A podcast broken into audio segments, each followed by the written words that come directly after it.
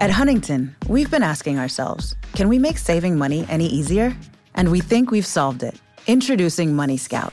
It analyzes your spending habits, income, and expenses to find money not being used in your checking account, then pushes it to savings automatically. Why would a bank do that? Just to help people thrive. That's how we reinvent banking. Huntington, welcome. Subject to eligibility, terms, conditions, and account agreements. Learn more and enroll at huntington.com slash moneyscout. There are so many reasons not to skip breakfast. So many savory, mouth-watering, tasty, delicious beyond all belief reasons. Actually, that last one was pretty convincing. Stop by for a McDonald's breakfast. Mix and match a sausage biscuit, sausage McMuffin, sausage burrito, or hash browns, any two for just two bucks. Price and participation may vary, cannot be combined with combo meal. Today's story is going to burn a bit as it goes down the throat, but fear not, my love, because after the severe stomach cramps, the deathly vomiting, and prolonged paroxysms subside, death comes rather easy. I guess it's true when they say some guys can't hold their arsenic.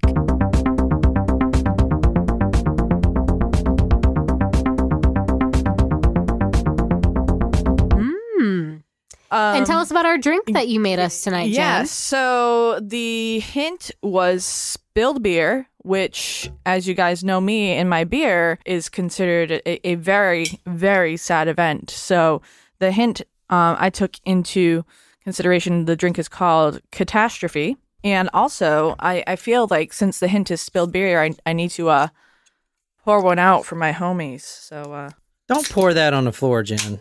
Oh no, I'm pouring it into She my wouldn't mouth. waste Oh. it because that would be a I was catastrophe. about to say, if you pour that on the carpet, we're gonna. pouring one out for my homies into my mouth. Here's extra like, this is trash. This trash this place. The only acceptable beer to pour out is like Bud Light. yeah, or like Natty Light or Yeah. Ugh, gross. Miller Lite or anything that tastes like I would- piss. I mean, we've had two Miller Lites sitting in that mini fridge, and I'm just like, is anyone gonna ever drink that? No. no one in this house will. I mean, we're not gonna drink it. Hey, so. if anyone's in the Charleston area and you, for some godforsaken reason, drink Miller Lite, then come on over and grab these two beers because we are definitely not going to drink them. do we still have Bud Light in the fridge in the? Yes, Oh God! Bud if anyone wants that Bud Light too, Yeah, Fucking please. gross. Speaking of being in the Charleston area, great news. Our Charleston show went live. We're back.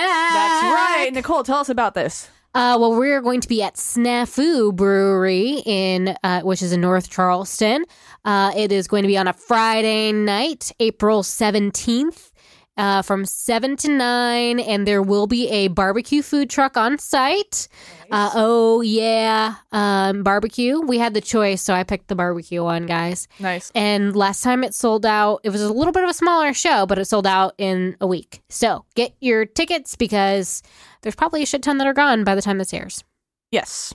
And we'll see you on Friday night, Raleigh, for a sold out show. Surprise shots. Surprise shots. We don't know what they are because they're a surprise. Bailey's. And something. Mm-hmm. That's Bailey's and Quiet Man Irish whiskey. All right, so tonight's hint was spilled beer. So Nicole, where are we going? Who we killing? I think we're going to Ohio tonight. I'm not really sure why. It just seems like it would be a, a tragedy to live in Ohio and it's also a tragedy to spill your beer. So I don't know. Maybe that's where my subconscious is making that connection. And um, I think this takes place in 1988. Okay, I think a murder happens after someone spills beer on someone at a bar. So, so they kill them in a fit of rage. Ah, yes, that would cause me to be enraged as well. If someone Mhm. spilled beer in general, not necessarily on me. Mm-hmm.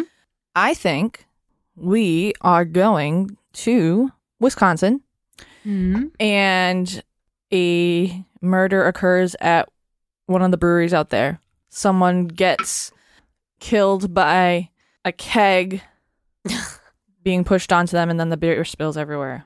All right, so let's get started. We're going to November 15th, 2000. And we're Except talking about this guy. Oh, who dat? Freddie Prinze Jr. He kind of looks like that guy, doesn't he? Go to talkmurder.com to see these photographs of the killer. We're Oh, going He to- looks too happy to be a killer. What does that mean? He I look looks- happy, and I'm a total killer. He well, I mean, looks- you're also a war veteran, so Yeah, that's true. He looks um I don't know, like especially that first picture. Looks young and happy and I would have never suspected. Like he's not like a typical, you know, blank stare. He looks warm and happy. um. Also, he's wearing the same flannel in both pictures. No, he's Yeah. not. That one's uh, purple. One's purple, one's blue, but it's literally the same style shirt. All right, we're going to November 15th, 2000. This is Eric Miller. Go to talkmurder.com to see Eric Miller. Can you believe he is a doctor? Hmm. Oh. I wouldn't Oh. expect that. Yeah, it's the I flannel mean- that throws me off, perhaps. Tonight, we're going to a bowling alley in the Triangle. Huh? New York, Connecticut, and New Jersey. No, you guys will be New- there on Friday Carolina. night. You're giving We're us a little taste of a Raleigh. Raleigh show? Yeah, we're going straight to Raleigh. Two in a row for us. Tonight's story is for our Taco Supremo and very good friend Lauren Hey, Lauren. in Raleigh. See you Friday. Wear your Supremo shirt. Tonight we're going to a bowling alley, the Pleasant Valley. Okay. Sunday? I knew you were going to say that. Mhm. I know you too well. Another pleasant Okay, no monkeys. Sunday. We're going to uh, Pleasant Valley AMC Bowling Alley. This is November 15th, 2000. This is a guy's night out. Everyone's bowling, which is Pretty why lame. the fuck. I like bowling. I hate bowling. this guy is especially bowling. when you're drinking like at Stars and Strikes. It's fun. this guy is bowling. I mean, he could be doing way cooler things, but he's bowling with a bunch of dudes. They're actually his wife's they have coworkers. Huh? Maybe they have a league. No, it's not a leak. Oh. In fact, that's a good question.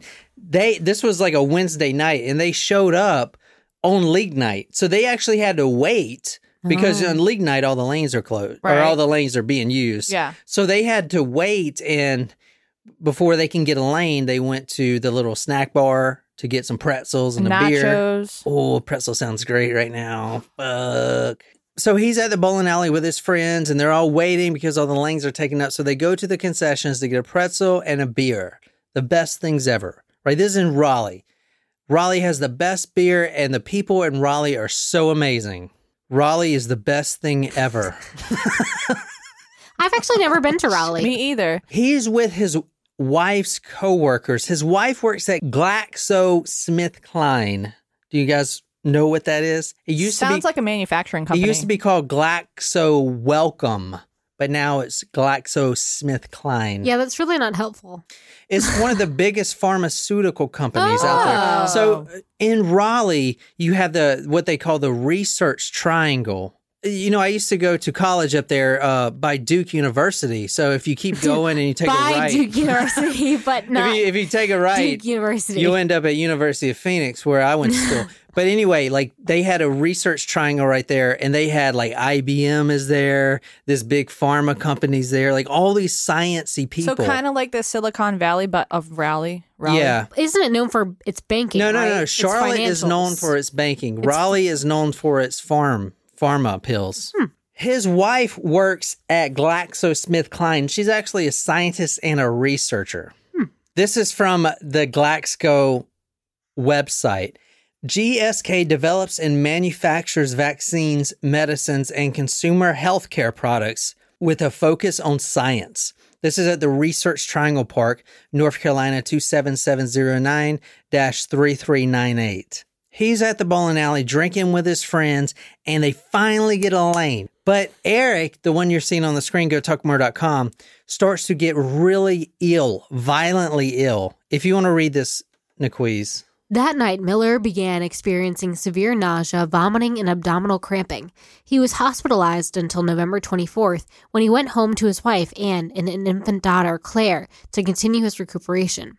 Under the care of his wife and parents, Eric Miller improved until early on December 1st when he became ill again and was taken to Rex Hospital in Raleigh. So he's bowling. Now he's got a trash can in one hand and he's vomiting in this trash can and he's trying to bowl in the other. You What? know, it's uh, you go. Time to go home, bro. Well, you go to a that's that's commitment right there. Yeah. you go to a bowling alley and you get what they called bowling alley beer. Okay, B A B. So enough to make you sick? So it's probably Miller Lite. Yeah. Yeah, probably Miller Lite. Here, if you want to read this, this is actually from the book uh, by author Amanda Lamb called Deadly Dose. Within two hours of arriving in that bowling alley, he was throwing up in a bag in a garbage can while he was still trying to bowl. Within two hours of drinking beer, the symptoms of arsenic poison started to fully manifest themselves in Eric Miller. Hmm, you know, some guys just can't hold their arsenic. Mm-hmm. He he claims to his friends that you know this beer. It, it, you know, I usually say this beer tastes like piss, but he said, you know, this beer, something's wrong with it. It's just real bitter, and it's it's not. But they they contributed the, it. so the beer didn't taste right. the to him. beer did not taste right. But w- were, was it a pitcher or like were they all drinking from it? Um, so they did get a picture, but it was all poured into individual glasses. So You mean But they only- weren't just drinking from the pitcher? no, they weren't drinking from the But pitcher. only Oh, that's his. Only his ta- made him really weird. sick. Hmm. So it had Yeah. to be someone that was there. Right. and he was with That nothing was what but I was, guys. I was trying to Yeah. determine. It was it. Did he was he poisoned before and he only started experiencing the symptoms when he was there, or did someone poison that his particular beer cup? Okay, I didn't want you guys to know he's poisoned, but yeah, he he was poisoned by someone there. He actually goes home and his wife takes him to the Rex Hospital in Raleigh. This is November 16th when he's at the Rex Center. Now they don't know it's arsenic poison. You guys know what arsenic is, right? Yes. If not, I'm gonna describe it later. But I know They- it's poison, and we've talked about it before. It can be in powder or little liquid. they believe that it's the either the flu because actually when he was there, three of Oh, the yeah. three of the nurses in the ER that week have already been home with the flu. So it may be the flu or maybe something he ate like that pretzel, that green stuff wasn't anchovies, it was mucus or something, whatever. Yeah. It's the first thing I thought of. Well, you know I'm don't want a pretzel anymore. The first trip to the hospital was Thursday, November 16th, 2000. Severe stomach pains. He continues to worsen. He's actually sent to the ICU on Saturday, November 18th. And if you want to read this, this is from his wife that was taking care of him through this process. He started throwing up about 11, a tearful Ann told the detective. And then he was throwing up until the wee hours. And he always, it makes him mad when I say this, but Eric always gets sick worse than Claire and I. He always gets it harder, Ann said, sobbing. He got up every hour on the hour at three, like he had thought maybe he should go to the hospital, but he didn't want to wake Claire. So at six, he said, I'm not going to be okay. I got dressed and I got Claire, and we went to the emergency room that morning. Claire is their one year old daughter, and I was going to get to that later. But um, so I don't that like the way they spell it. Usually Yeah. there's an eye in there. Yeah. It looks nicer that way. Yeah. He got a lot better. He didn't die. He was released, actually. November 24th, he was released. And he was getting better. He was at his house. They got a house in Raleigh, a nice two story abode. And I'm going to tell you a little bit about their financials here in a second. But he's walking around the subdivision. Everything's hunky dory. That Thursday night, he wants to go out and celebrate. He's like, baby girl. He's talking to his wife. I'm to take you out and get some dinner. I'm to sex you up later. But then at the dinner, when he was eating the dinner, it came back even worse than before. This is November 30th. So he's rushed by his wife to Rex Hospital on November mm. 30th. On December 2nd, he is begging to have his wife by his side. She's like out in the hall in the hallway or whatever, you know, arguing with the doctor. He's begging to have her by her side, and that's when he dies in the hospital bed December 2nd. So he went to the hospital November 16th, was there to the 24th, got out, was feeling better, went to dinner on the 30th, died on the 2nd. So was um and his wife was not with them that night of bowling. No, she wasn't with him. That was a guy's night out. Uh-huh. Hmm. I've got a little theory But it was on. her wife's friends. It was the wife's coworkers. So I'm gonna get to this in a second. But Uh-huh. at Glax, GlaxoSmithKline, it was the scientists and researchers that were there. Hmm. Uh-huh. Sounds like maybe that he was still getting poisoned after he got out of the hospital. Uh-huh. Maybe some infidelity. What's your theory? Uh-huh. that his wife was sleeping with one of her coworkers and who happened to be one of the bowlers and she- they both had access to the pills and so the guy was dosing his beer And then the wife did it after when he didn't die. mm-hmm. or he went bowling again with them and they did it again Naquiz, read this. This is from the Charlotte Observer, Friday, May 18th. Toxicology tests conducted on Miller's hair that was collected after he died December 2nd also show increased arsenic levels in the period before he died. Clark has concluded Miller was poisoned at least twice in the weeks before he died, including once while he was in the hospital. We're looking good, Jen. Mm. Arsenic is deposited in the hair where it can be detected after death. oh No charges have been brought in the investigation. i didn't know you could get arsenic poisoning without ingesting it Yeah, you can. So Really? they did a heavy metal So it's like f- dr- she's like dry shampooing it. They did a heavy metals test on him because here's the thing with arsenic. There's a very specific test that you have to do for arsenic. You know, so that's like the last thing that they will think of. Okay, but they did it and then they did find arsenic. They actually found 0.93 milligrams of arsenic in his blood, which is a lot. Apparently, I don't know. It's a fucking lot. It's lethal. Nicole, can you read this? This is from CBS News, uh, December 2002. It's generally not detectable unless you're looking for it. Dr. Larry Kobilinsky, a forensic scientist at New York's John Jay College of Criminal Justice. It's so complicated because there are so many different symptoms, and there's no particular hallmark that says, look for arsenic. The only time you get somebody really doing a test for arsenic if there's some reason to believe that someone has been point- poisoned, Kobilinsky adds. I know, I know you guys gonna. The baby isn't his. no, no, you you guys are gonna think that it's Claire ain't his baby. at first you're gonna think it's weird that he has arsenic poison, but let me go into his Well, yes, background. it is weird. I know it's weird, but it is possible that he wasn't poisoned by somebody and he got it from the environment. Just let me go into his background. Uh, Um, Dr. Eric Miller, he's 30 years old. He's a pediatric AIDS researcher at the Lineberger Comprehensive Cancer Cen- Center at the UNC hospitals. Okay, and you saw a picture of him earlier. Here's him and his wife, Ann. He's a tall, thin, and handsome man, born 1970 in, in Indiana. He's raised Catholic, and he proposed on V Day, which is Valentine's Day, Jen's uh, favorite also, holiday. National Jen Collins Appreciation yes Day. get it right He proposed in 1992. They were married in 93. They had their first baby, and I'm showing them a bunch of pictures now that you can see on talkmurder.com. The first baby on January 17, 2000. The only baby, Claire. That's them right there. And this is another picture if you want to go to the website and see the, the couple there. Here's the thing about Dr. Eric Miller.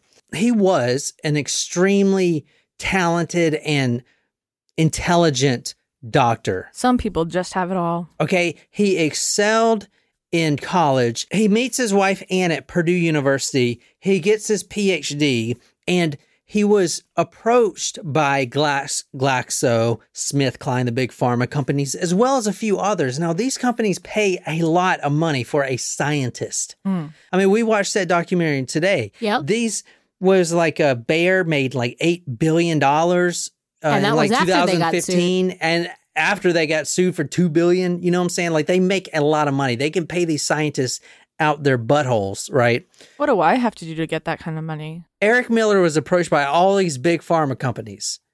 Okay, all these big pharma companies offer him a, offering him a huge paycheck every year. But what did I say he did? Do you guys remember? he's a researcher For what? cancer comprehensive cancer Kind of, yeah. So he's actually a pediatric AIDS researcher. Oh. Now that means that that that doesn't seem So like it's there was gonna- cancer in something that he said. yeah, no, that's a good guess. That that's not his job. That title, if you think about it, there's no pharmaceuticals companies paying him millions of dollars to do that. This is a government grant. He turned down these big pharma offers of I don't know six hundred thousand a year or whatever these guys make to get a government grant. A federal grant, which is like a teacher salary, so he can research and uh, push the the science and knowledge of pediatric AIDS forward and try to help these kids and, and their symptoms. I think I kind of changed my mind. I think the big pharma is after him because he's one of the doctors that knew about the cure to AIDS and they killed him off. Oh. there is no cure to AIDS. There's a cure out there, and Big Pharma is like, no, we just want you to keep buying our pills, so we're not going to cure it. I'd believe that. All right, the night before his final hospitalization at Rex Medical Center, him and his wife Ann were at home alone. This is before the dinner, and she warmed him up some nice chicken and rice. It kind of tastes a little funny, but Uh-huh. he, he ate it anyway. Yep. 24 hours later, he was dead. All right, initially, the urine test showed a toxic but not fatal level. Now, this is extremely important. If we go back from the 15th, November 15th, when he started experiencing these symptoms, where do you think the arsenic was placed? Like, I mean, how did he consume it? The beer The beer. Because it tasted Okay. funny. It tasted funny. And that's The- when he started getting sick. the arsenic was in the beer. Now, at this point, I want to say the detectives, because they, they ruled out a few things. He's a researcher with all the science stuff in chemistry lab. There is arsenic in the inventory. Okay. It's So very possible exposed he could have exposed himself. That is a very that that is a possibility. But the, uh, everything was checked and that did not happen. He was actually poisoned at the bowling alley. Now, Uh-huh. he would have died at the bowling alley or shortly after if he didn't blank his beer. Throw it up. If he didn't Spill. spill his beer. Ah. There you go. because he spilled the beer and half of it went out, or more than half of it. And that's the arsenic all over the floor. Wow. God, wow, you guys are slow. oh, So he only had a half a cup of beer or whatever didn't spill. and so that Exactly. just made him And then. That's- he didn't have another one because I'm sure that if he had more beer, there there probably would have been remnants of that of the arsenic still in his glass. Correct. Uh-huh. But the doctor believes that the death dose was caused by a single dose. So that dose at the bowling alley was not the death dose. No, The but chicken he- and rice but he you guys understand that, right? Yeah, Uh-huh. but he was exposed to it, so it was probably still a little bit in his system. So even though it was only a single dose of arsenic, it probably uh, killed him. Detectives are scrambling and try to figure out who did this. The detectives know that Eric went out with all the boys and everything else, and they know uh-huh. one of those people Is were having probably the sex culprit. with his wife. Oh my god! Yes, I'm sure. I hope they did a paternity test on Claire. Oh, No, Claire is the one-year-old daughter. I know. Oh, okay. it ain't, it, paternity it test. ain't Oh. his baby. Tell you that. Uh, I don't know, maybe. Now, detectives found a 200 milliliter vial of sodium cac- cacodylate. Cacodylate. Cock-a-doodle-doo. Wait, wait, spell it, spell it. Cacodylate. Another word for arsenic. dilate. Is it dilate cocoa?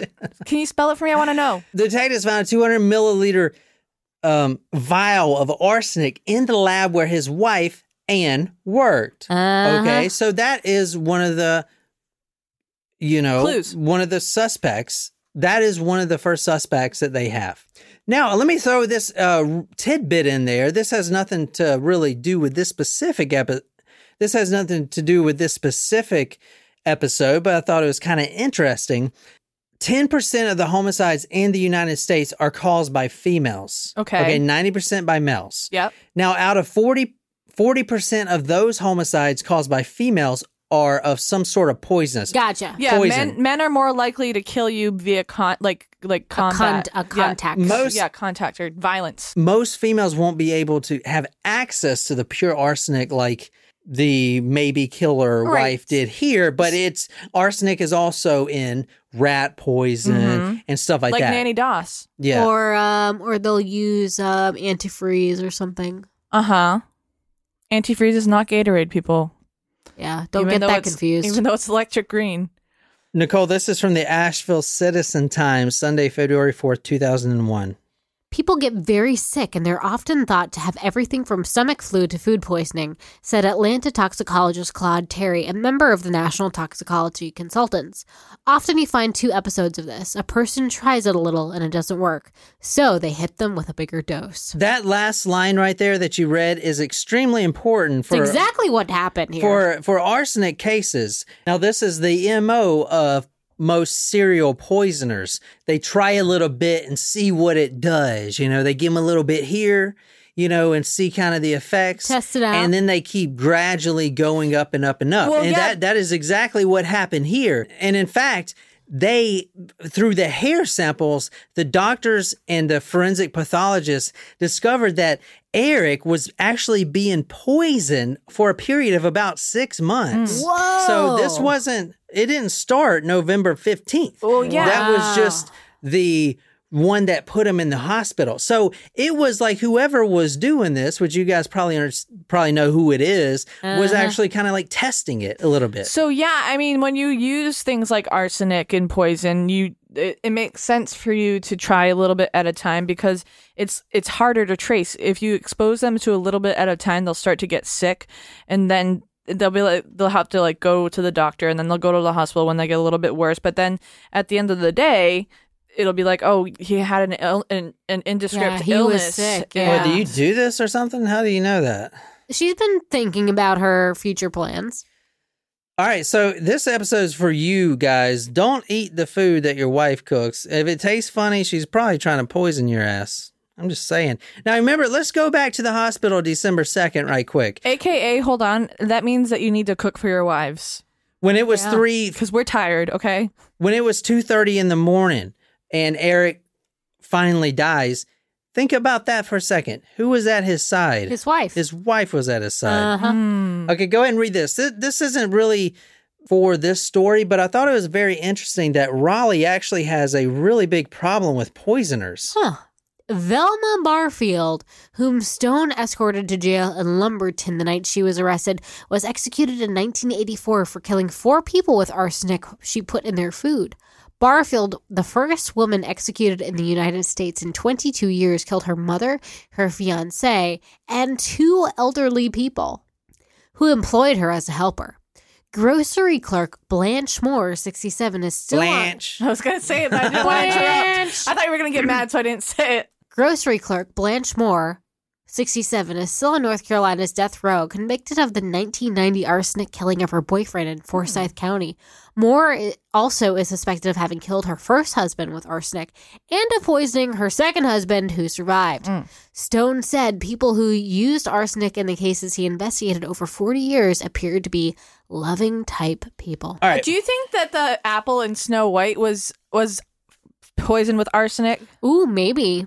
Because it looked like a candy apple, but like those are hard to bite into. Well, Yeah. that's also a, a fictional uh, fairy tale, so I don't know if, uh, you know, But, you know, how would it have worked in reality? You know, it wasn't because that was a fictional fairy tale. The the witch used to give me nightmares. I had a recurring nightmare Oh, when I was yeah. three that my dad would come home from work and I didn't want to go see him because he like turned into the witch from Snow White and I never wanted to watch that movie because of that. She was scary. That was a scary. That movie scared me. yeah, too. we, yeah, I didn't like that movie. Let's talk about Ann Miller, the killer. Killer Miller. well, she wasn't the only killer. Ann Miller, the killer, was a scientist for Glaxo Wellcome, which is now GlaxoSmithKline in the research triangle. She was born March 27th, 1970. She's from Pennsylvania. Now, they actually met in a biology class at Purdue. The couple together is a power couple. Both are extremely intelligent in their own right.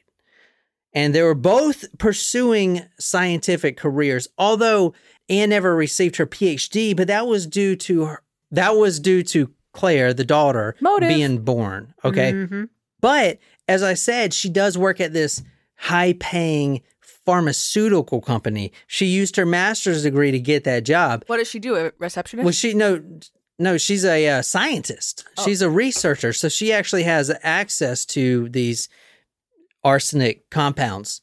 She makes a lot of money, a lot of money. And in fact, when they were first married, they were asking for money from her parents and all this stuff because, like I said, he's working off a grant and they got a baby on the way and she's trying to finish up school. But now it's completely different.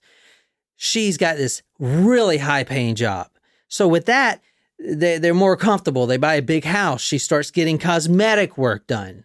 Huh. Okay. That's going to be important. Yeah. Her, her, her tater tots are perkier now. Okay.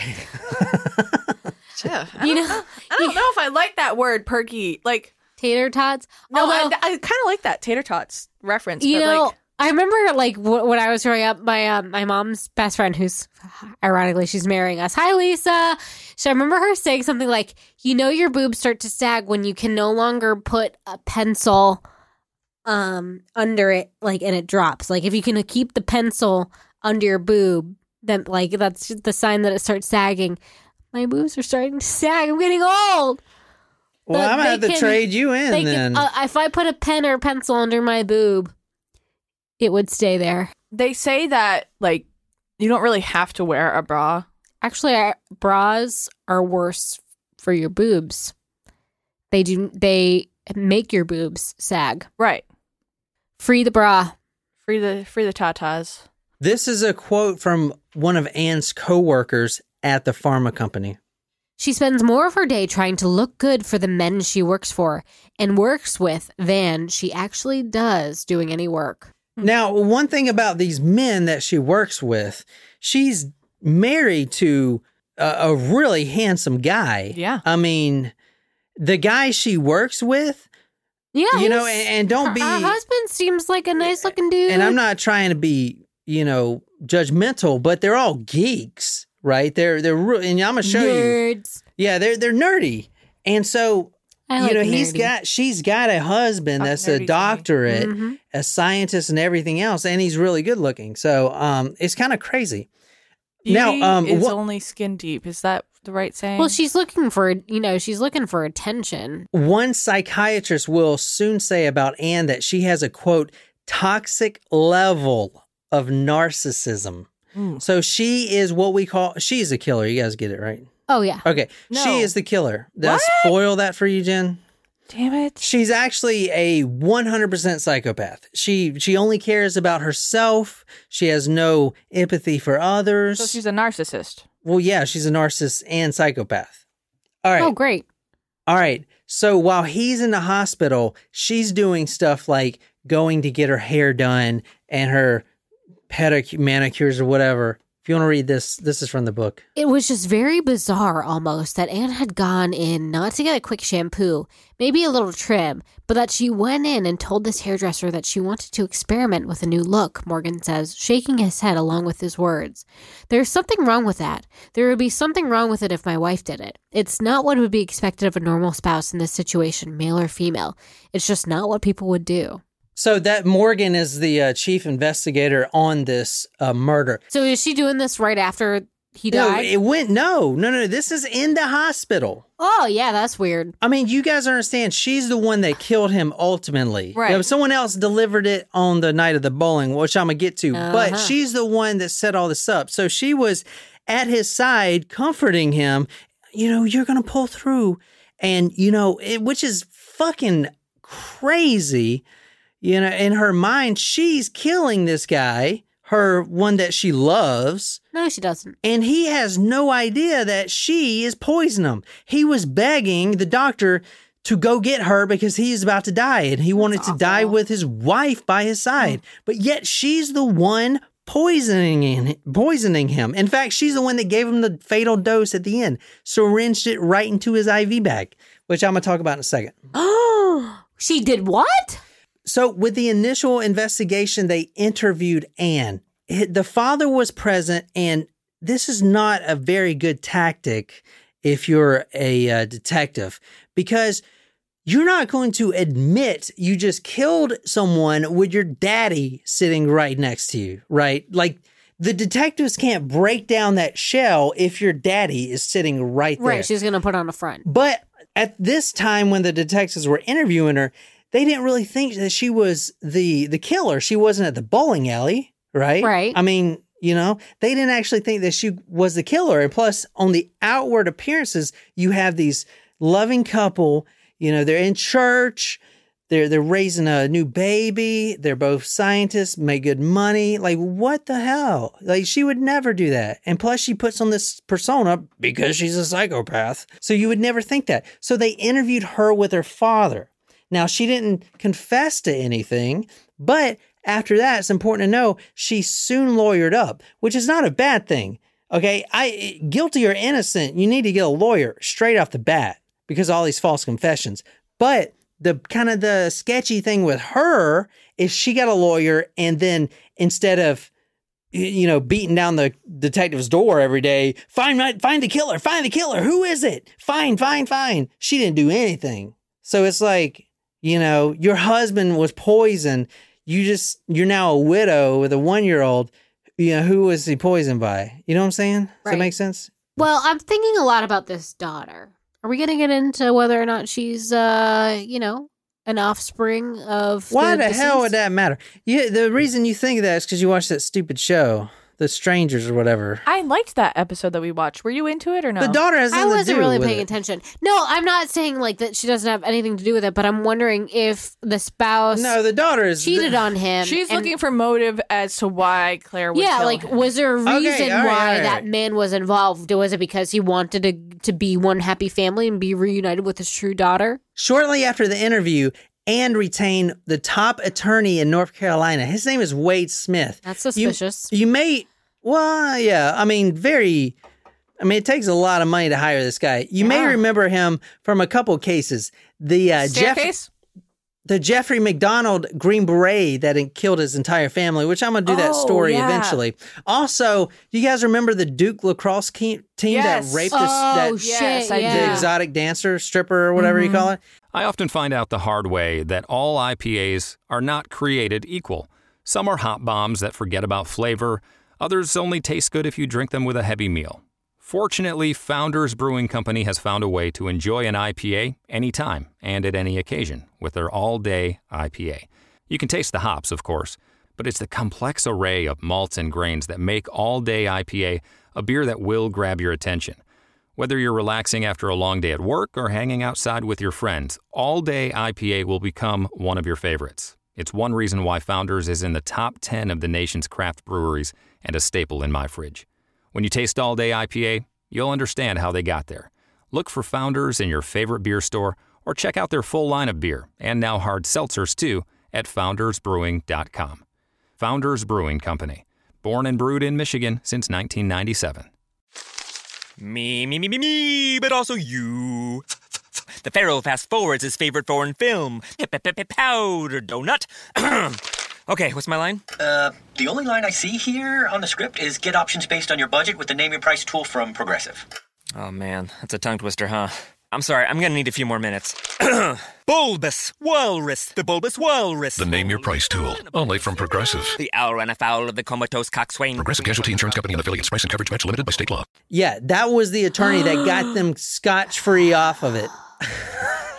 Not a fan of this attorney so far. He was also the family attorney, okay, of Cho Seung-Hui, the Virginia Tech shooter. Oh. Not of him, because remember, he killed himself, but he represented the family. Uh, all right, he's done some good things. Yeah, so tw- what the He would- family?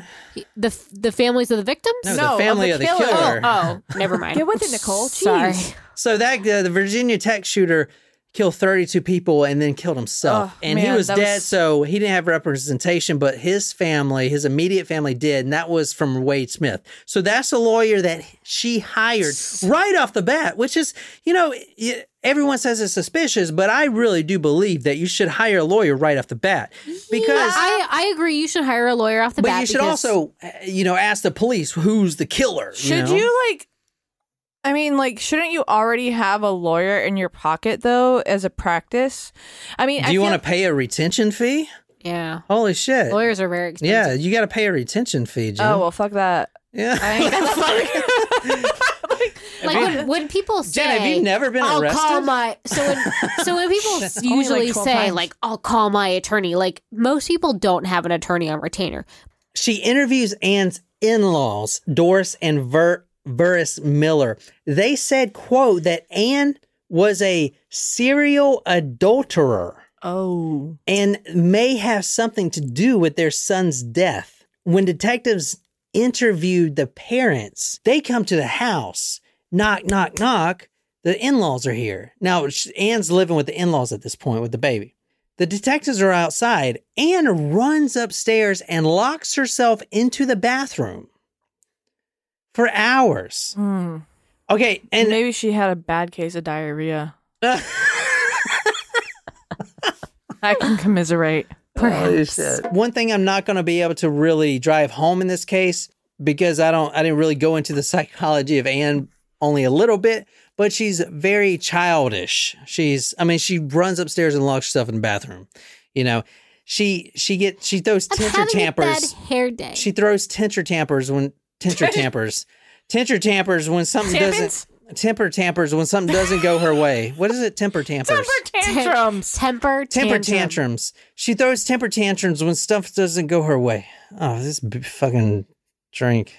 It's. I told you, it's secretly strong. I thought it was pretty good. You can't taste the liquor. Okay. Now, they did get a search warrant to search her house. They did not find any arsenic in the Miller residence. However, they did go on the computer, Uh huh. you know, Somebody's doing some googling. some There's residue of arsenic on the computer. No, there's no arsenic in the house. But she was they pulled up Outlook or whatever. Outlook. The email? Yeah. Yeah, email. She was emailing a guy named Derril Willard. He's a 37 year old that works with Anne. Uh huh. Was he at the bowling league? He was certainly at the bowling Uh huh. league. In fact, these emails were so hot. Okay. Oh no, you never use your work email for sexual emails. yeah, that's bad. Yeah, come on, get with it. One of the emails said, quote, I want to touch you in places that you knew not existed. Ugh. Ew. Like the gooch. Well, that sounds yeah. Oh, the That sounds taint. like when when there's The like that whole thing that Go- Cosmo says that guys secretly like it if you like stick a finger up their butt, and they're like, I don't think that's true. I don't. It's not bad.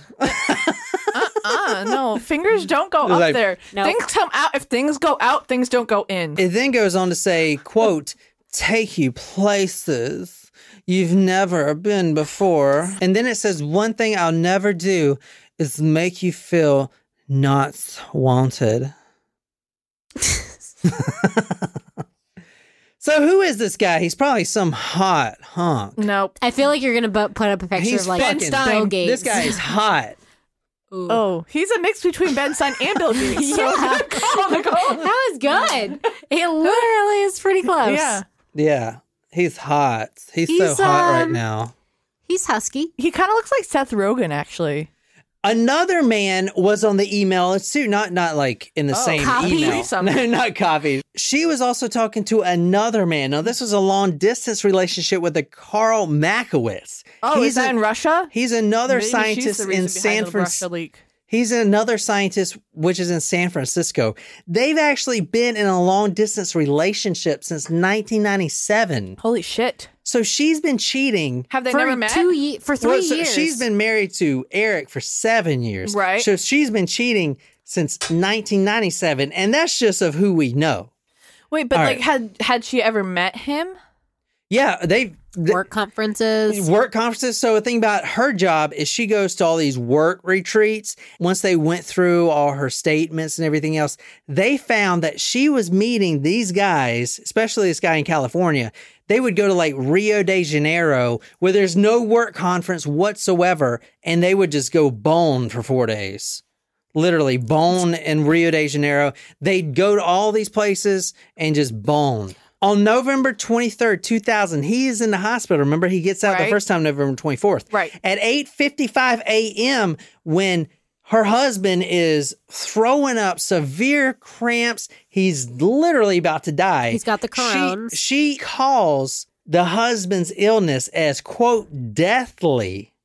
This is to the Carl Makowitz on the internet The email. San Francisco guy? Yeah, quote, I'd throw my own Christmas party if I thought you would come. Well, well, that's weird. come is spelled C O M Ew. E. Oh, oh, I thought you were about to say the other. I'd throw my own Christmas party if I thought you would come. I'd buy a house at the beach too. I could so, so use a friend right now. This guy, her husband, and the father of her one year old daughter is dying because she poisoned him. And she's like, I could so use a friend right now. I would so bone you if you were here. Carl Makowitz. Now, they first met January 17, 1997. Three years later is when she gives birth to the daughter, Claire. Uh-huh. And now I, I don't know about the paternity stuff. The, Claire is kind of um, Questionable. Even at this point, you know, she's a minor. Okay, she's under 18. What? No, wait, no. not not today. Oh, well, fuck it. Whatever. Three years later, she gave birth to her daughter, Claire. So I don't know if it's whose kid it is. They would meet in Lake Tahoe, New York, Outer Banks, all this stuff on April 20th, 1999, and got in vitro fertilization treatment. And then, right after, like the day after, spent five days with this Carl guy in a five star resort, like a Ritz Carlton Wow. and they just boned. Right? Must be Bone nice. Town. On May 8, 2000, she emailed this to him. Quote, what a year it's been. Sometimes it seems like yesterday that we were walking along the Carolina shoreline searching for crab shells, sitting under the moonlight, sipping daiquiris. End quote. If you're looking for crabs, all you gotta do is just sit on a toilet seat without any toilet paper. Or just have sex with this girl. So the guy on the screen right now, he did it. He's actually the one that poisoned at the bowling mm-hmm. alley. That guy right there. That's not Carl. That's the other guy, right? That no, that's yeah, correct. That's Derril Willard you're looking at, the 37 year old that works directly with her. Now, I want to say Eric at one point was suspicious of his wife because she works with nothing but men. It's very male dominated. Even though you look at this guy, you know, I mean, He's why would you choose threatening. that? Like, I mean, you're He's taking like a the Seth Rogen. Like I Yeah, said, he's you're like a taking teddy a, bear. You're taking a huge step down. You know what I'm saying? Yeah, the, her husband was like- cuter. Exactly. What the fuck? this guy, look at this asshole, Well, right? okay, to be fair, I mean, I mean, he look- he's cute and all, but her He's husband not was Are you fucking kidding me? That guy's cute. Uh, Yeah, he's cute. That's fucking he has gross. a nice smile.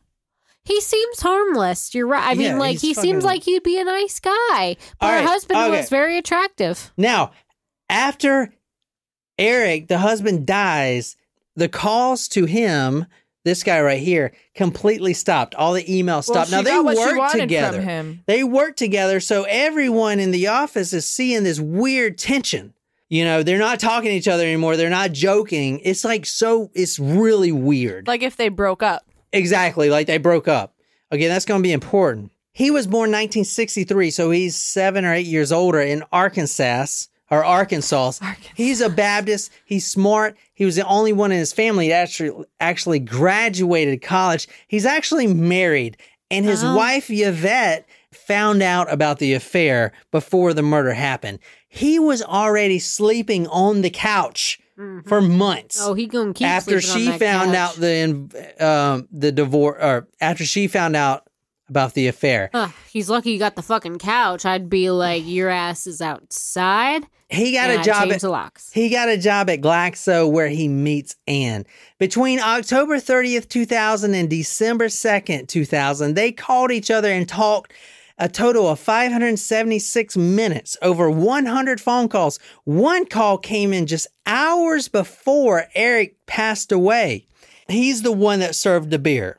What motives do you think there is? There's no insurance policy. There is, but it's only a hundred thousand. She makes that real quick. Yeah, but he didn't. He was working off a government grant Yeah, but what's the motive? to kill him. Yeah, she to she kill just him. wanted him out of the way so she could continue on having being with another guy. She was emotionally unstable and felt like she wasn't desirable enough. Or if the child was not her husband's, she wanted to be with the real father of her child. Or she was just like, you know, a terrible person. Very good, Jen. So Ann and Eric, before he died, taught a marriage preparation course Yeah, you have to when you're Catholic. at yeah. the St. Francis. No, they of- taught one. oh, taught. Taught. they taught a marriage preparation course at the St. Francis of Assisi Yeah, good job, Catholic Church in Raleigh. One woman that took the course that they gave told the detective that she kept saying this two words, quote, and time. What I miss most when we got married is and time. Time for me. Hmm. A N N time. I miss my time that I could have for myself that I can get all good looking, do my nails, go out and get some D. End quote. The reason I'm saying this is because there's no real uh, solid motive, and to build a case, the prosecution has to present one. That she didn't kill for financial reasons. She didn't kill because of this guy. She did it because she was a narcissist and she was Yeah, she, and she, She wanted, wanted- her own time. Yeah. She's a she psychopath. didn't want to be married anymore. She wanted to be her. She wanted It's be like Chris. Watts. She's like Well, the. if you want your own time, then like, and you're gonna resort to murder, you should probably. I mean, and I am not condoning this at all because we all know where I stand on this. But like, like, wouldn't you think that she would do something where she would lose custody of her child too? Like, if she wanted her own time, because Right. if you have a husband That's and a child, like, it's. I mean, once you once you bring a child into the world, you don't have any of your own time. the police actually go and interview Derril Willard at his house. Now the wife knows what's going on. And she's already checked out. She's like, She's like, motherfucker, you're still here. guilty?" You're still sitting on the couch.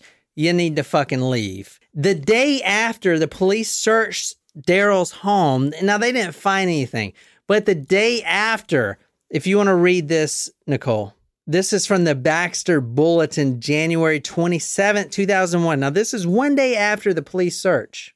Derril H. Willard Jr., 37, Raleigh. Graveside services for Derril H. Willard Jr., 37 of Raleigh, North Carolina, and formerly of Mountain Home, will be at 2 p.m. today at Conley Cemetery with the Reverend Steve O. Ste Steph officiating. Mr. Willard died Monday, January 22nd, 2001 at Raleigh. So, Did he commit suicide? He suicide? died? Yvette and Yvette, the wife and the daughter, This his is daughter, unexpected twist. They they come home from shopping. This is five thirty. They open the garage. They got the little oh, clicker. Oh, he's hanging it there. goes burn up, burn up, burn up, burn up, burn up, burn up, burn up. Ours goes really slow, but it finally comes up. She pulls her cars in the garage. And instead And of a tennis ball, it's a body. When it looked like a bunch, the detective said it looked like a bunch of pillows thrown on top of each other. So he actually sat in the chair, like one of those the camping chairs, in his pajamas and had shot himself in the head that morning ah. and killed himself. Mm. And the really crazy thing is, there was a camera crew outside because now this is a big case. You don't understand. This is going national. A few days before, the news outlets started getting wind of this Derril guy. So they kind of pushed him on the media. So now he's getting real popular. So the media van was sitting there at the house. They roll up when the wife opens the garage and they got the camera going and everything. And they actually film him sitting there in his pajamas with his head blown off. He had shot himself and his ba- his daughter actually that's what she sees. His her dad sitting there with his head blown off in his pajamas. The reason I say he's in his pajamas is because he didn't even get ready for the day. When the detective was talking about the case, he said as soon as he went to see Derril Willard, he could tell that he was just ready to get the handcuffs on. You know what I'm saying? He was just ready to go to jail. Tacked up to the garage door was a suicide note left to the family. And this is what the note said in all capital letters. I am sorry to leave you, my wife, my beautiful daughter, my family, and friends like this. The past year has been full of anxiety, sickness, and pain. Today, I have been accused of an action for which I am not responsible. I have taken no one's life save my own. The world looks black to me. All I can see is the smearing of my name, pain caused to my family, personal humiliation, and probable economic ruin. I deeply regret my manner of leaving the world, but hope the any pain caused will no longer linger, at least not in the fashion that my remaining here might engender.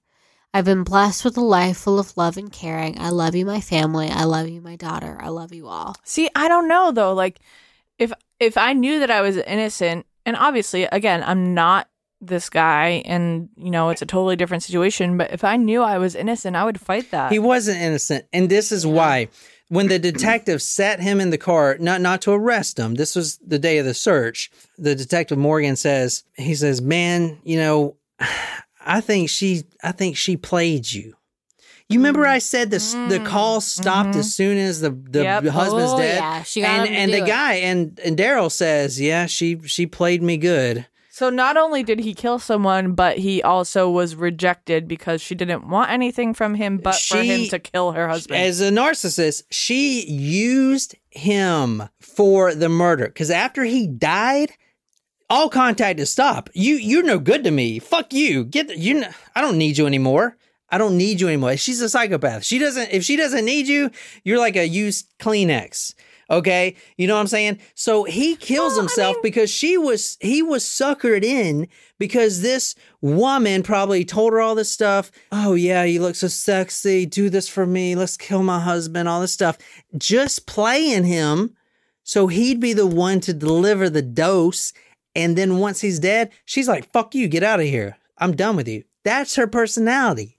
That's a narcissist. That's a Chris Watts right there. That's what that is. yeah, I mean, She, he's dead, you know, and his daughter and his wife has to walk in and see that. Yeah, and Ann looks like she's about to get off the hook because the prime suspect just blew his head off. Okay, and she's got the top attorney in the fucking state. Yeah. She can literally walk. I hope Okay. not. yeah. Please no. Don't do don't pull a Canada on us. In the spring of 2001, she actually moves to Wilmington. She's not arrested or anything because there's no evidence. There is no evidence at all that she committed the murder. You guys understand that, right? And if the prosecution Probab- cannot put a uh, compelling case cause, together, yeah. There is nothing they can do. She moves to Wilmington.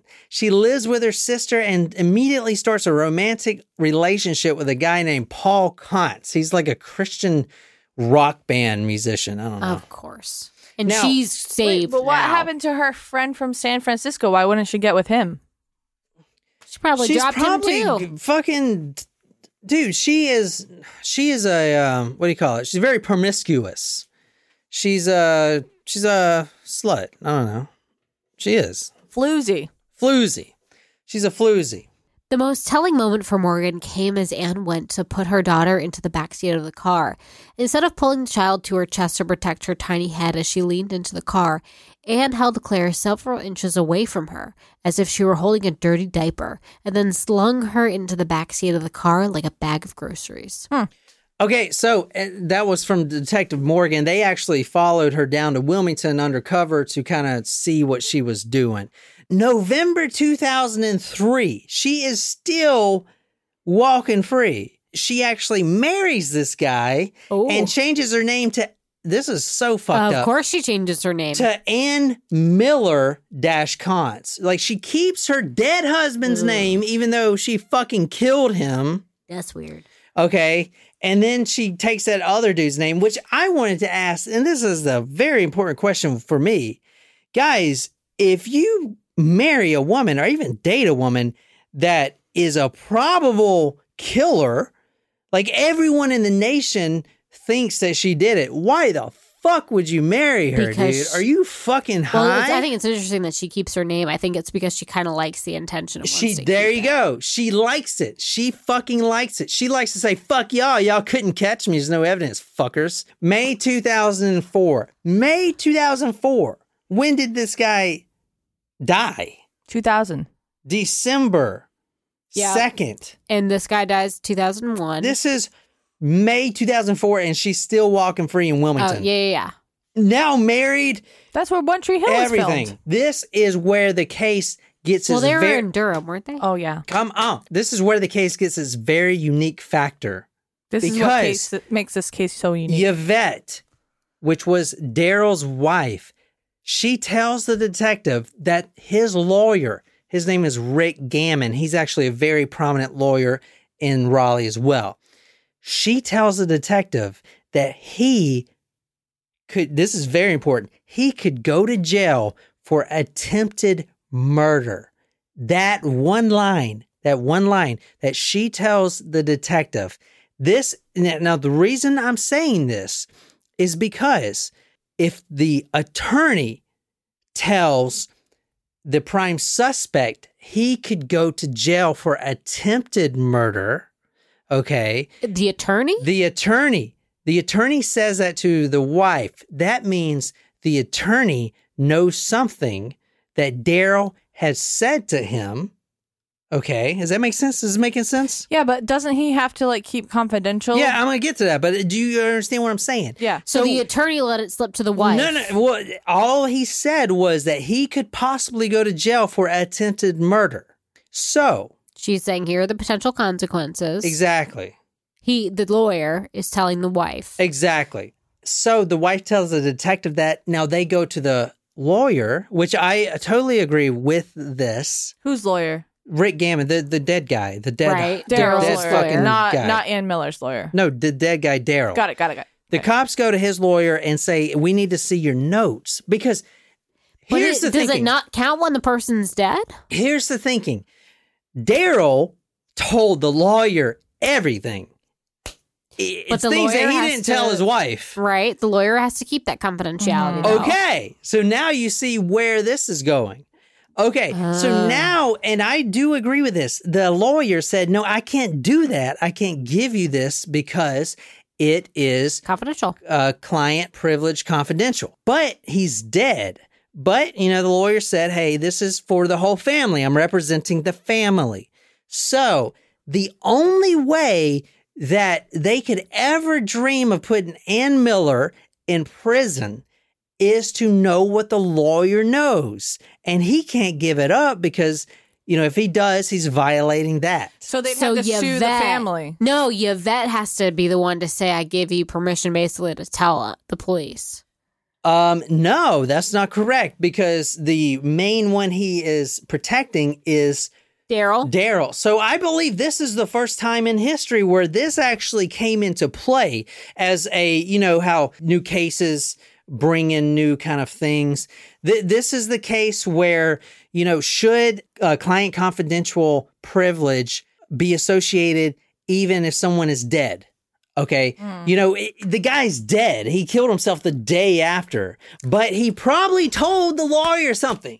The lawyer probably knows because if he didn't know, then he wouldn't have said to the wife that he may go to jail for attempted murder. It's very interesting. So he probably thought. knows what the fuck is going on. Do you guys get it? Oh, he definitely Right, knows. yeah. But- But, that's a very interesting can of worms. Like, can you Yeah. imagine the number of cases that There would be solved if people, if we did that after Yeah. people died? there you go. We'd finally know who fucking killed JonBenét Ramsey. no, I he bet. wouldn't. Do you not think Patsy told her attorney? No, I don't think Patsy told her attorney. No one told the attorney. Mm, you never No. know. Well, uh, but if even if even if Patsy did tell her attorney and say it was Burke or or John, then that that won't get solved because Burke and John are both still alive. True. Well, I think Patsy did. So let me ask you something right now. What do you think about this client privilege? Because the only way she is going to jail because she is scot free. There is no evidence. There is no arsenic. There, there's arsenic at her lab, but that's what she uses during the day. There's no nothing connecting her directly right. to the murder. I mean, the I do- just the only way she can go to prison is to possibly get a confession from this dead guy, which the attorney has. What do you guys think about the attorney privilege? As much as I love to see justice brought to people who have murdered, I feel like attorney client privilege has to be maintained regardless of whether the client is dead or alive. So you're gonna let this serial poisoner murderer walk Not free necessarily. and change her name and, and just well, what are you saying? Because the Hang on- on. like I said, the only way she's going to prison if if the lawyer gives me, these notes. Let me add my thoughts. Okay, go ahead, and then I'll say my other thing. While I believe that attorney client privilege is extremely important, once you're deceased, you're no longer a client.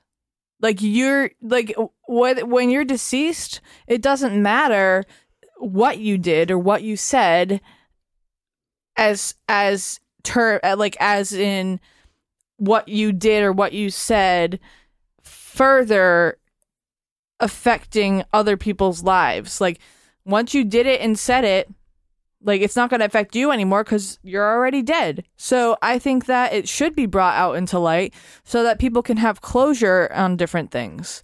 But it also impacts someone's name and reputation, and they are no longer alive to see their name cleared through a trial if it needed to be. But if they confess firsthand, then it doesn't need to be No, no, cleared. no. But the detectives don't know what's in the the lawyer's notes. Right. It could be We're just talking. We're just talking. Hype, like in any in any case. I know, I'm saying, but they, they no one knows what's in this lawyer's notes. And in fact, this was a big media storm.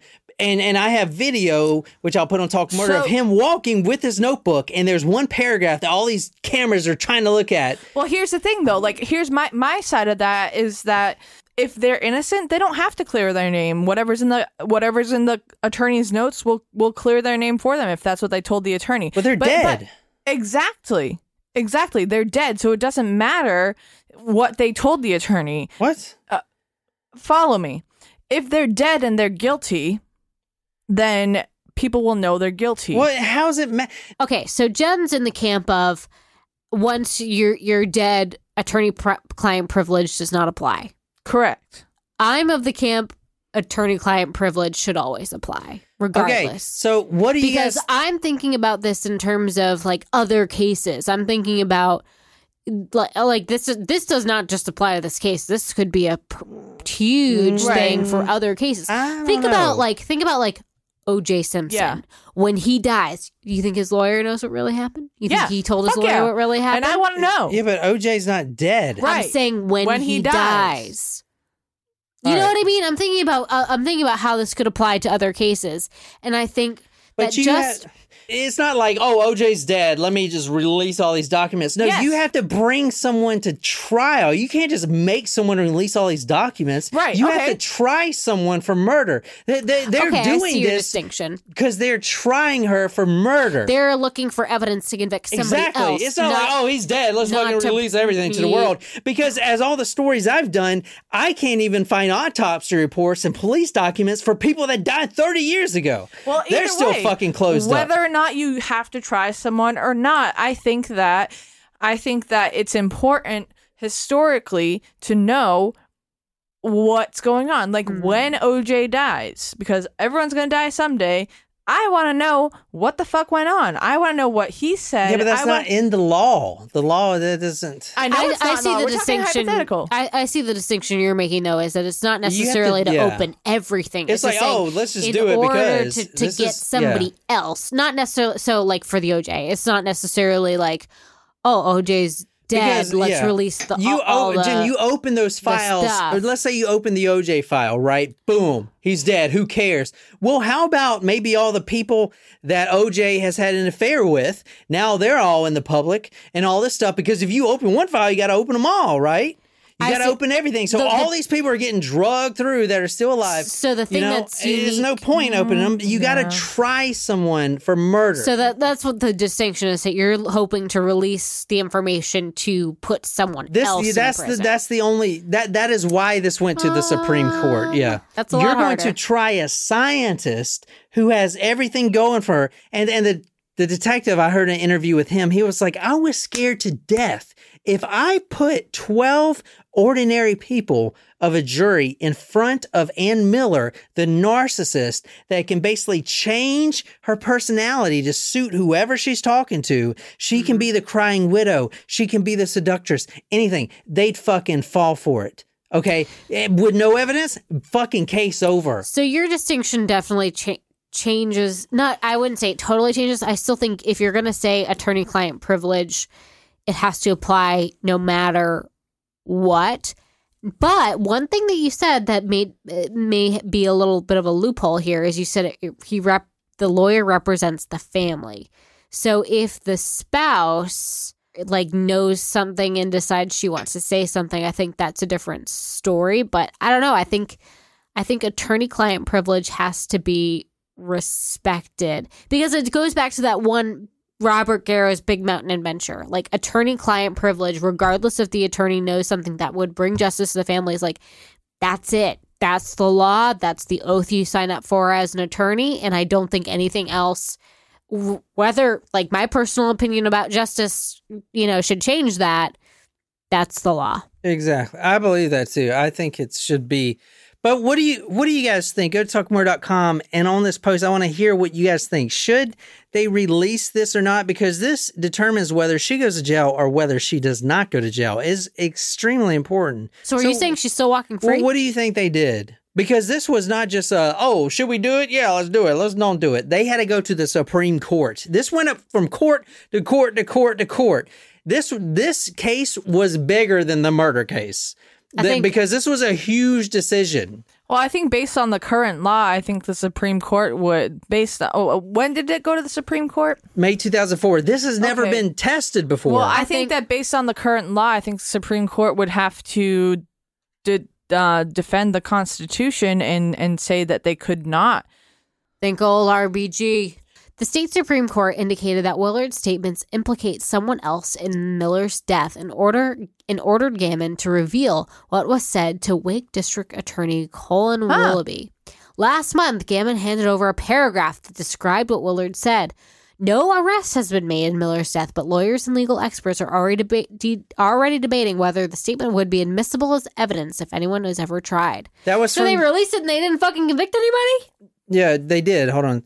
That was from the Rocky Mount Telegram, Monday, June 14th, 2004. Now, this, like I said, I have video of the news cameras going crazy. They show Rick Gammon, the attorney, walking through the courthouse, holding the briefcase. Everyone's looking at the briefcase. The cameras are zooming into the briefcase. What's in the fucking briefcase?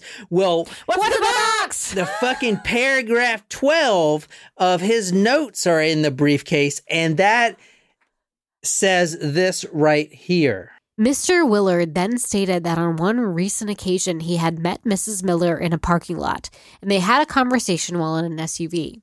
He stated that during his conversation, Mrs. Miller was crying and that she told him she had been to the hospital where Mr. Miller had been admitted. She stated to Mr. Willard that she was by herself in the room with Mr. Miller for a period of time. She then told Mr. Willard she took a syringe and a needle from her purse and injected the contents of the syringe into Mr. Miller's IV. smoking gun Upon being questioned as to the contents of the syringe, Mr. Willard either stated that the substance was from work or that Mrs. Miller told him it was from work. He then stated that he asked Mrs. Miller why she had done this, and she replied, I don't know. Mr. Willard surmised that Mrs. Miller was attempting to end Mr. Miller's suffering from his illness with these actions. okay so Ooh, but that see- is a smoking gun but now here's what i want to say Is it admissible? It- it- yeah it was admissible yeah and they actually pulled Ann from wilmington now this is kind of crazy she But- goes into the courtroom not knowing anything about this at all. Hmm. Okay, so here's her in the courtroom. If you want to go to talkmurder.com to see that, look at her Oh, smiling. look at her. She's so, so happy. She, because she thinks She's she's, trying a there. new hairdo. She thinks she's there and going to get away scot free. She has no idea what that note says. It was a smoking gun. Okay, Your that's ass her is now. grass. Her ass is grass. So what do you think she got? And I want to say that she pleaded guilty without going to trial. Interesting. Yeah, th- that's a very years. that's a very interesting play. I personally would have would have went through the process of being tried because I I believe Yeah. that she- she could have had a chance to walk scot free. especially because in that note, can you go back to the note real quick? The note actually didn't claim arsenic, but Right. like I said, she didn't know what was in the note. She pleaded guilty before seeing it. Ow. Mm. So I think that was her big mistake. But I mean, the note doesn't really specifically say what the intent was because he said he surmised that she tried to end his life. Is that what the sentence says? She then told Mr. Willard that she took a syringe and needle from her purse and injected the contents of the syringe into Mr. Miller's IV. That one sentence is the smoking gun. Right, but Why- what's in it? No, I know, but I'm saying uh, never- Reasonable doubt. You're so, you're saying like he didn't you make- say could like the- she could a good lawyer killed him. She wanted to kill him by putting this in here. It's saying I think that he, she wanted to kill him because she told me that she put something into his IV with a syringe. Maybe it was extra vitamin C. Who knows? I mean, like, yes, reasonably, she tried to kill him, but like that confession right there.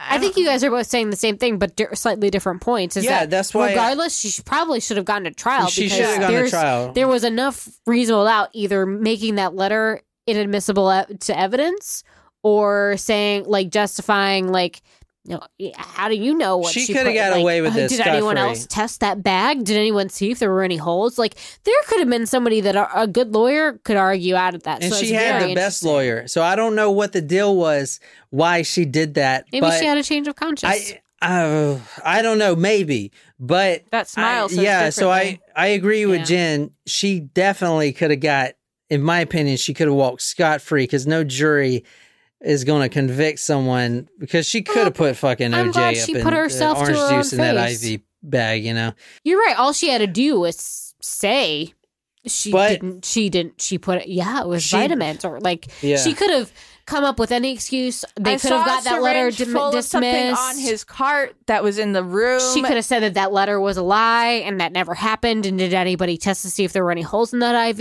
And Yeah. of course, nobody did. And, So then, ha- and then even then if what? you do make that letter, especially if you make that letter admissible post mortem, that that person can't defend themselves. right. So how how do you validate that that's true? You can't. I, I think everyone knew that, and I'm not sure why she pled Huh, guilty. It's an interesting play. But she did take a plea deal, and I believe she could have got away with it scot free if she didn't do this. But she did plead guilty to second degree murder. Hmm.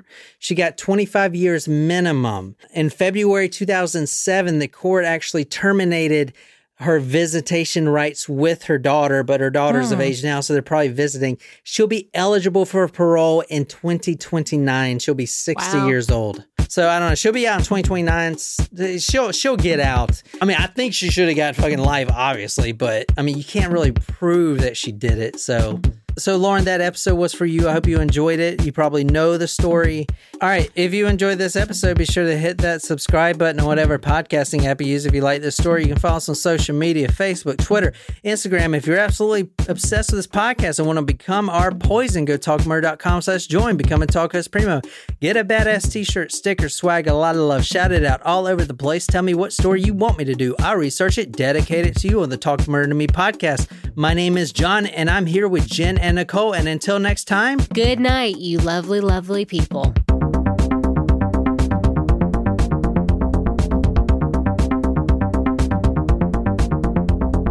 Yeah, I was I was Team Peyton. I definitely like Lucas and Peyton together. Peyton, fuck Peyton. She's all like, "Oh, I'm gonna just put my car in drive and run through all these red lights She because lost her I'm mother. so emo." Whatever. Her mother I was died that hoping way. one of the cars would clip her. Boom. That's terrible. Well, she should have been running red lights on purpose. True. Yeah, I mean, I, I definitely agree with that. But but she was she was trying. She was depressed. She she Yeah, but she endangered other people's lives. True. Mm, there was no one ever around when she did that. It's smart that I put a lot of time and effort into this podcast and I think about things and try to grow it. Thanks, Nicole. So tonight I we're going. was complimenting you, asshole. At Huntington, we've been asking ourselves can we make saving money any easier? And we think we've solved it. Introducing Money Scout. It analyzes your spending habits, income, and expenses to find money not being used in your checking account, then pushes it to savings automatically. Why would a bank do that? Just to help people thrive. That's how we reinvent banking. Huntington, welcome. Subject to eligibility, terms, conditions, and account agreements. Learn more and enroll at huntington.com slash moneyscout. There are so many reasons not to skip breakfast. So many savory, mouth-watering, tasty, delicious beyond all belief reasons. Actually, that last one was pretty convincing. Stop by for a McDonald's breakfast. Mix and match a sausage biscuit, sausage McMuffin, sausage burrito, or hash browns, any two for just two bucks. Price and participation may vary, cannot be combined with combo meal.